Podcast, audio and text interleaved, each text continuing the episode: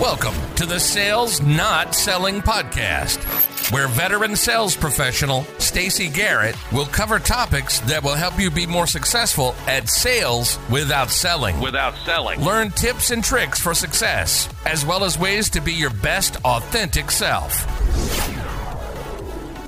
Hello, and thank you for joining me on my podcast, Sales, Not Selling. My name is Stacy Garrett. I've been in sales for over 20 years, and the entire time I've been selling promotional products.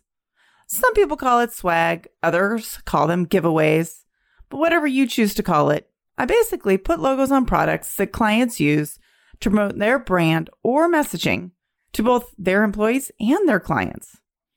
It's a pretty competitive industry, but I've been able to stay in the top ranks across the country, even while staying my authentic self in sales.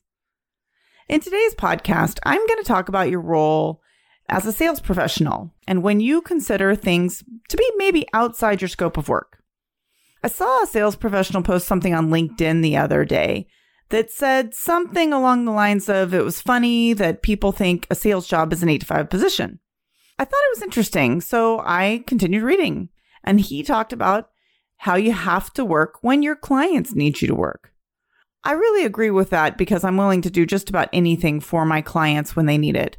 But I also think it's important to set boundaries so it doesn't consume you because really, most sales professionals' jobs could be never done. You know, if you're always trying to grow, I mean, you could be doing more and more and more of what you're already doing to try and grow your business. So there are boundaries that need to be set. But I agree, when your clients need you, um, you should do everything you can to try and help them, even if it's not eight to five.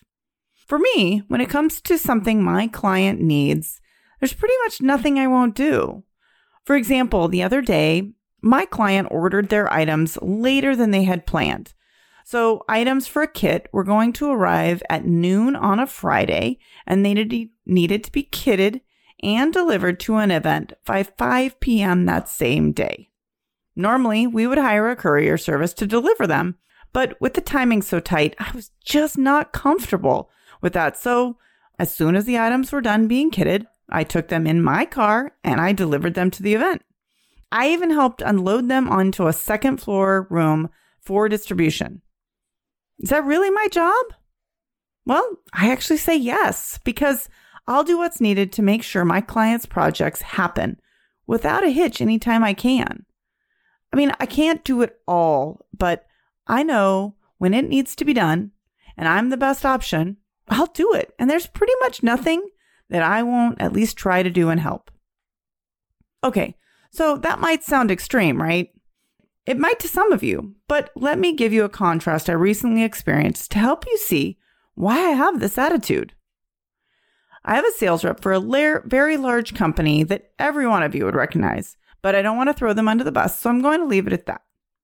A shipment for the kitting project I just described had the wrong address label put on it at the factory, so it shipped to a totally different customer of theirs. We found that out, and so we reached out to our sales rep and asked for help. He emailed me back and said he can't help because that's really the job of the customer service rep, and we'd have to wait until they got back to us.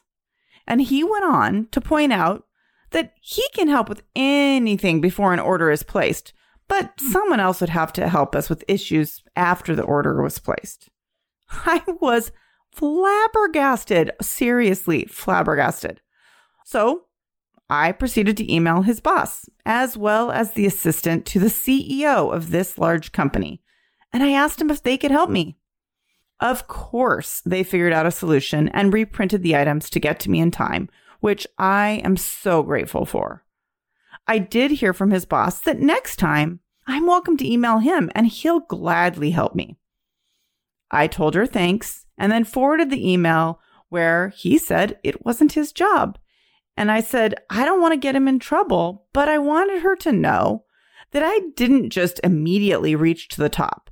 I tried to get my rep to help, and that was his response. Do you think this interaction damaged our relationship? Absolutely. It's one thing to say that he isn't as tied to things once the order is placed, or, you know, he doesn't have access to the back end and shipping information. Um, but that he would do everything he can to fix it because just like his boss was able to, I'm sure he could have done a better job at it than me. He has more information than I do. I really believe that even if something is not normally part of your job, if you care about the relationship and the project, you'll try to figure out a way to help. It may be by making some calls or trying to figure out another solution, but I personally don't think it's ever to say, hmm, sorry, that's not my job.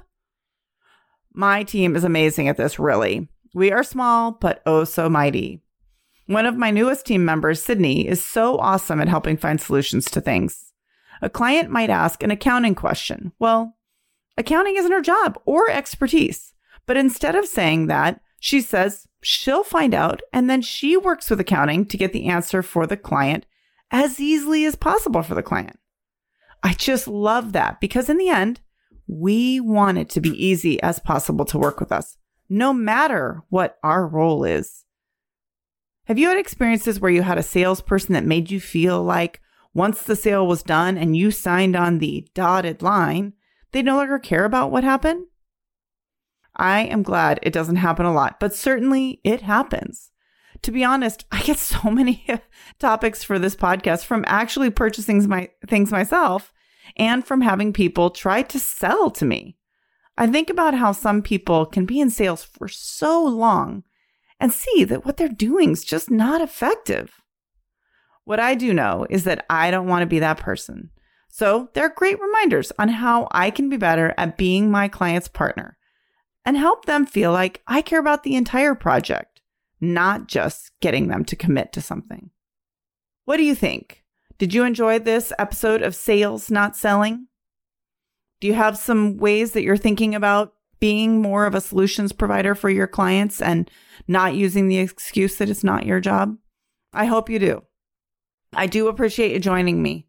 Feel free to connect with me on LinkedIn at Stacy Garrett 29. That's S T A C Y G A R R E T T, the number 29 on or on my podcast page on LinkedIn or Facebook by looking up sales, not selling. Hey, don't forget to subscribe so you get this episodes weekly when I put them up. Um, I'd also love a review. If you want to help a new podcaster out, go ahead and give me a review. Also, let me know if there's a topic you want to talk about or you want feedback on. I'd love to hear from you. Have a wonderful day and spread a little joy.